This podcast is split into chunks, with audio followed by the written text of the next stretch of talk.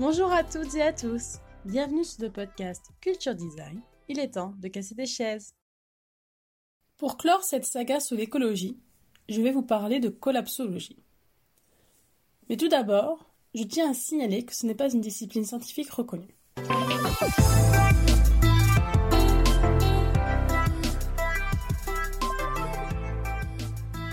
Alors, la collapsologie, qu'est-ce que c'est? C'est l'étude de l'effondrement de la civilisation industrielle et de potentiellement ce qui se passera après. En toute sincérité, à l'heure actuelle, je n'ai pas vraiment d'avis sur la question. J'ai découvert ce terme en 2018 et c'est seulement depuis 2019 que je creuse le sujet et je trouvais ça intéressant de découvrir qu'est-ce que c'est, d'où ça vient et de vous le faire partager.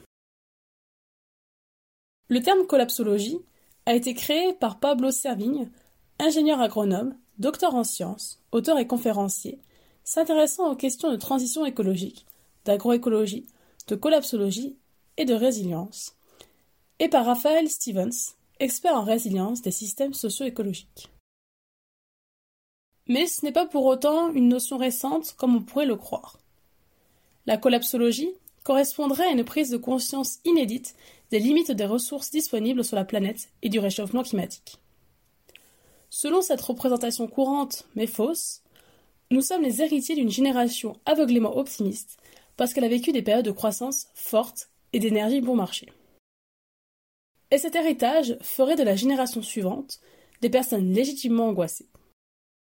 Angoissées par l'état dans lequel ses aînés lui laissent la planète en héritage. Pourtant, la pensée occidentale a toujours comporté un courant éco-pessimiste. L'effondrement est une vieille idée. Deux universitaires canadiens, Johanna Sursmark et Pierre Desrochers, ont donné sur le site Areo une analyse assez exhaustive des essais qui peuvent être considérés comme ayant anticipé la vogue collapsologique actuelle. Brice Couturier, journaliste, cite des éléments historiques dans l'émission Qu'est-ce que la collapsologie? sur la radio France Culture. L'Antiquité partageait une conception cycliste de l'histoire, mais dès le XVIe siècle, de nombreux penseurs croyaient à une forme d'autorégulation tragique des sociétés humaines par les catastrophes. Par exemple, Machiavel estimait que lorsque la science et la méchanceté des hommes atteint son plus haut point, le monde se purge, ordinairement, par des inondations, des épidémies et des famines. Et Giovanni Potero, l'un de ses grands rivaux, professait que la grandeur des villes s'arrête au niveau qui lui permet d'être conservé le plus commodément. Pour lui, le développement urbain devait buter nécessairement sur l'épuisement des ressources alimentaires fournies par les campagnes environnantes. Pour Couturier, la théorie éco-pessimiste la plus cohérente est certainement celle qui a été écrite par Malthus au début du XIXe siècle.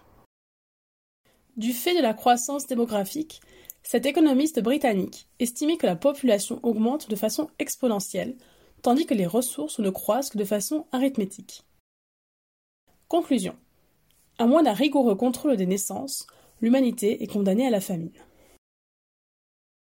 Couturier cite aussi Mankind as a Crossroad, best-seller en 1923, écrit par le généticien et botaniste américain Edward Murray East, professeur à Harvard, le paléontologue Henry Fairfield Osborn Jr., qui écrit en 1948 La planète du pliage, et Paul Ehrlich en 1968 avec son livre La bombe P.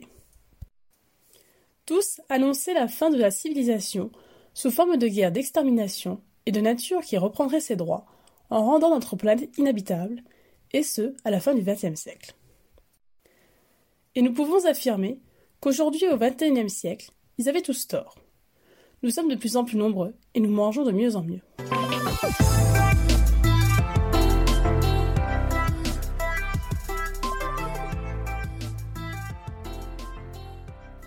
Mais que pensent les collapsologues d'aujourd'hui? Nos systèmes socio-économico-techniques sont devenus tellement complexes que cette complexité les a rendus terriblement vulnérables aux crises et que ça va aller de mal en pis. Ils pensent aussi que L'humanité est déjà tellement avancée dans cet effondrement que nous ne pourrons pas nous échapper du sort qui nous attend. De cette manière, les collapsologues remettent en question certains de nos mythes fondateurs, comme le caractère indispensable de la croissance ou la bienfaisance des sciences et techniques. Les deux universitaires canadiens, Johanna Sursmark et Pierre Desrochers ont développé quatre arguments dans leur ouvrage Population Bombed Exploding The Link Between Overpopulation and Climate Change concernant l'éco-pessimisme. Petit 1. Dans un monde fini, l'expansion démographique et économique indéfinie de l'humanité est irréaliste. Petit 2. Toutes choses étant égales par ailleurs, seule une réduction de la population peut permettre d'améliorer les conditions de vie. Petit 3. Dans un monde aux ressources naturelles limitées, la croissance économique ne peut devenir que de plus en plus coûteuse en énergie et dommageable pour l'environnement. Petit 4. Les risques présentent les technologies susceptibles d'accroître l'intensité de la production sont tels qu'il est préférable de vivre à l'intérieur de limites. En d'autres termes, ils indiquent qu'il faut renoncer à la croissance telle qu'on la connaît actuellement.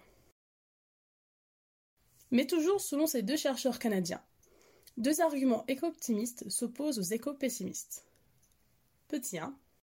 Plus un groupe humain concentre de cerveau, plus il est susceptible de bénéficier de cette intelligence collective pour trouver des solutions à ses problèmes.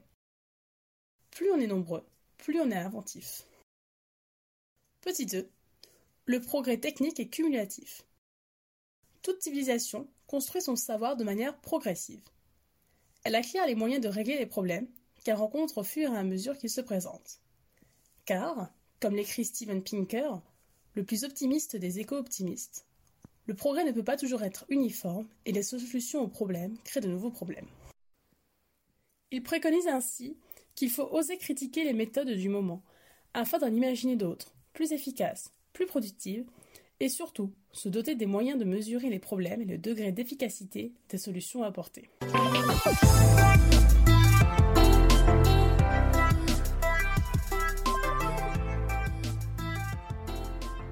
C'est ainsi que je me suis demandé quelle est donc la place du design dans ce monde qui change?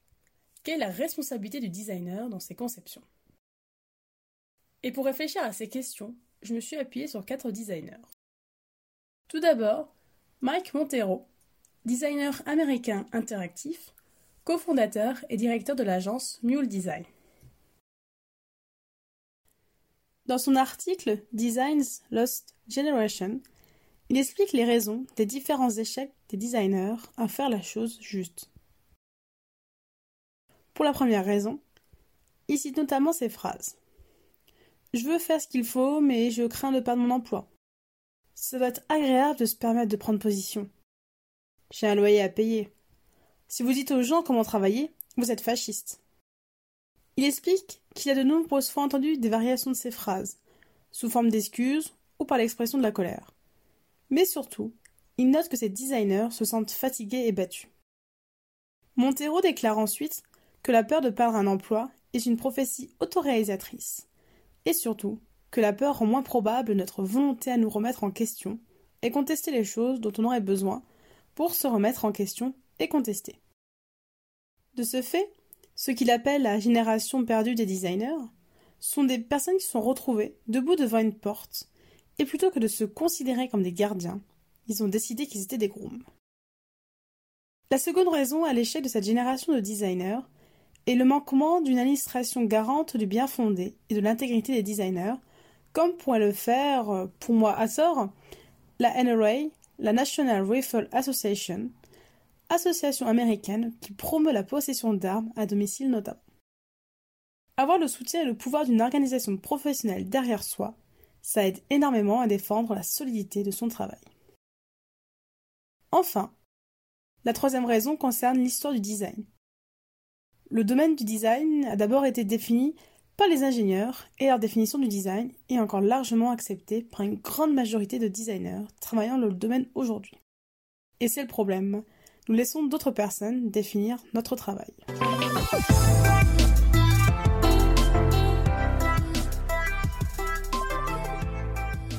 Ensuite, Geoffrey Dorn, designer indépendant et engagé dans les questions sociales, écologiques et politiques. Dans son article Du design à l'effondrement, par où commencer hashtag collapsologie, et à travers son travail de designer, il propose de diffuser le sujet autour de nous, avec nos moyens graphiques, en posant des questions et en mettant au centre de nos actions ce sujet de l'effondrement, afin que des portes s'ouvrent, des questionnements aussi, et que de nouvelles idées germent pour travailler et vivre autrement. Voici une liste non exhaustive des questions que Dorn propose. Comment être plus résilient? Quel sens et quelle place dois-je donner à mon métier dans tout cela? Comment gérer émotionnellement ce sujet? Comment rendre les citoyens, ses proches et soi-même plus autonomes, moins dépendants du système de la croissance exponentielle de l'État ou de la ville? Comment réapprendre les savoir-faire qui précédaient la civilisation thermo-industrielle? Dois-je parler de ces sujets à mes proches et à ma famille? Quel chemin personnel puis-je emprunter pour ne pas être déprimé, mais avoir conscience de ce qui se passe? Explique que le design doit s'inscrire véritablement dans une dynamique altruiste, afin de penser différemment le travail, les relations sociales, l'amour, la psychologie, la consommation ou plutôt son absence, l'alimentation, son lieu de vie actuel, les activités du quotidien, ses apprentissages, etc. Grâce à l'effondrement, c'est l'occasion ou jamais de créer avec son cerveau et ses capacités, mais aussi avec son cœur. Dorn parle aussi de résilience, en cherchant la décroissance capitaliste, l'autonomie. Par exemple, en développant et favorisant les systèmes simples, locaux, les circuits courts, en rendant autonomes ses proches, ses collaborateurs, ses clients, en investissant ses revenus dans des structures autonomes, locales et durables.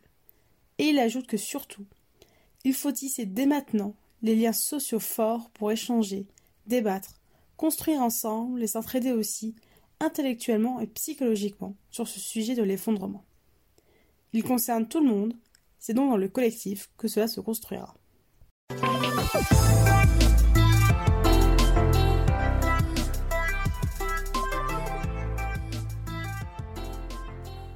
Ensuite, je me suis appuyée sur les réflexions de Marie-Cécile Paccard, designer systémique, facilitatrice, oratrice, mentor, moteur d'écosystème et écoféministe intersectionnel. Elle propose un éveil à une autre vision du monde. Dans son article S'éveiller à l'effondrement, elle cite Gunther Pauli, entrepreneur de la bioénergie et collapsologue optimiste.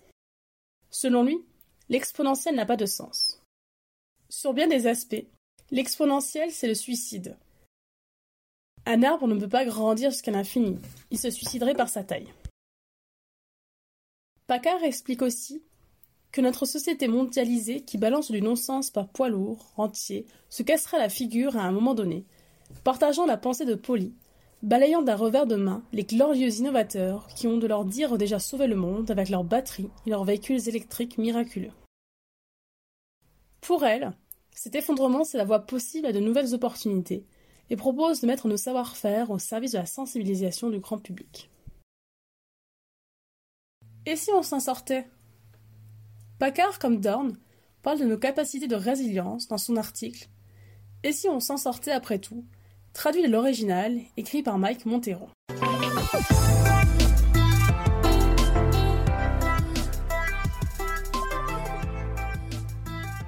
Et enfin, Laurent Galen, senior UX UI designer, UX mobile designer, formateur et designer d'interface.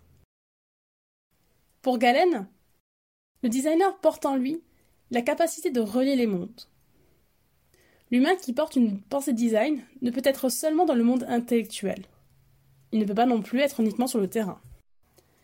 Il recherche en continu et transfère dans le champ de l'action dès qu'il a des pistes. Pour traiter des sujets complexes comme celui de l'effondrement, il ne peut le faire seul et a besoin des humains et des idées de ces deux mondes. Alors, il connecte les diversités. Il apprend les différents langages et modèles de pensée. Il facilite les collaborations. Il devient en quelque sorte un caméléon au service des autres. Galen met ainsi en évidence l'importance de la pensée systémique. En travaillant les liens entre tout ce qui fait partie de la nécessaire diversité du vivant, en privilégiant le travail collaboratif plutôt que le débat.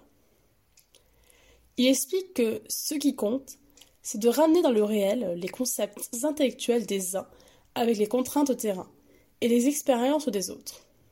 S'inspirer des idéaux, oui, mais pour passer à l'action rapidement, expérimenter, tester. Être un designer de l'effondrement, c'est porter une responsabilité politique. Responsabilité qui s'exprime non seulement par des concepts intellectuels et des histoires, mais surtout par des actions collectives. C'est une politique qui s'écrit au même moment qu'elle se construit. Il conclut ensuite que la pensée systémique porte la conscience de la complexité de la nécessité de collaborer. Elle permet par une collaboration intelligente de détecter les urgences et surtout les causes de nos problèmes de société. Si l'on a les causes, alors il est possible de passer à l'action en reliant les acteurs, les expertises et les ressources complémentaires. C'est à ce moment précis que l'on peut utiliser des modèles, des méthodes et des outils pour faciliter l'intelligence collective et la synergie d'un groupe. Alors un prototype de solution peut émerger, être testé. On apprend, on réoriente, et on lance une nouvelle action, et ainsi de suite. Voici les premiers pas proposés par Galen. Si l'on part du postulat que les humains n'ont plus le temps, il met en avant l'hypothèse que les humains l'utilisent pour avoir de l'argent.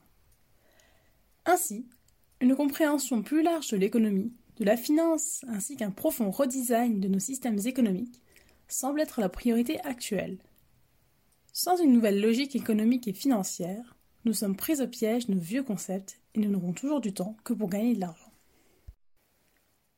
Si l'on part du deuxième postulat que les humains doivent réapprendre à collaborer, Galen préconise de faciliter les collaborations ainsi que les interrelations et que redesigner nos écosystèmes et leurs comportements les uns par rapport aux autres est primordial pour retrouver la prospérité. Basculer de fermé à ouvert, concurrence à collaboration, peur à confiance. Et le dernier postulat. Les humains sont passifs dans leur confort et notre société prône le moins d'efforts pour s'occuper de tout. Uber, Deliveroo, ménage à domicile, etc. Galen explique qu'étymologiquement, Effort signifie action énergique, c'est-à-dire le fait d'utiliser son énergie pour quelque chose qui importe. Est-ce que cet effort est à éviter s'il vient de nous, s'il vient de nos tripes? Est-ce qu'on souhaite vraiment que d'autres s'occupent de tout à notre place? Galen pense que faciliter la dynamique personnelle et de groupe rejoint les priorités précédentes en repensant l'activité, le projet, le quotidien, le divertissement, le jeu, l'administration.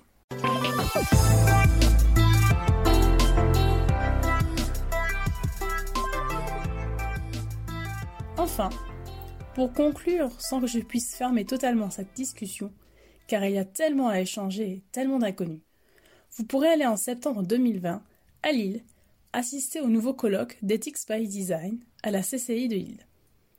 Je vous partage la question qui sera le principal sujet de ce colloque et qui est tout à fait celle que je me pose. Comment le design doit-il s'adapter et comment peut-il aider à prendre en compte les défis de notre société? Vous retrouverez toutes les sources concernant le podcast sur mon site internet massomarion.wixit.com slash website dans la rubrique blog puis podcast. Vous pouvez vous abonner à ce podcast sur de nombreuses plateformes telles que Deezer, Spotify, iTunes Podcast, YouTube ou encore Podcast Addict. N'hésitez pas à le partager avec votre entourage, à faire un don sur ma cagnotte Tipeee ou à me laisser votre avis. Je me ferai un plaisir de le lire lors d'un prochain épisode. À la semaine prochaine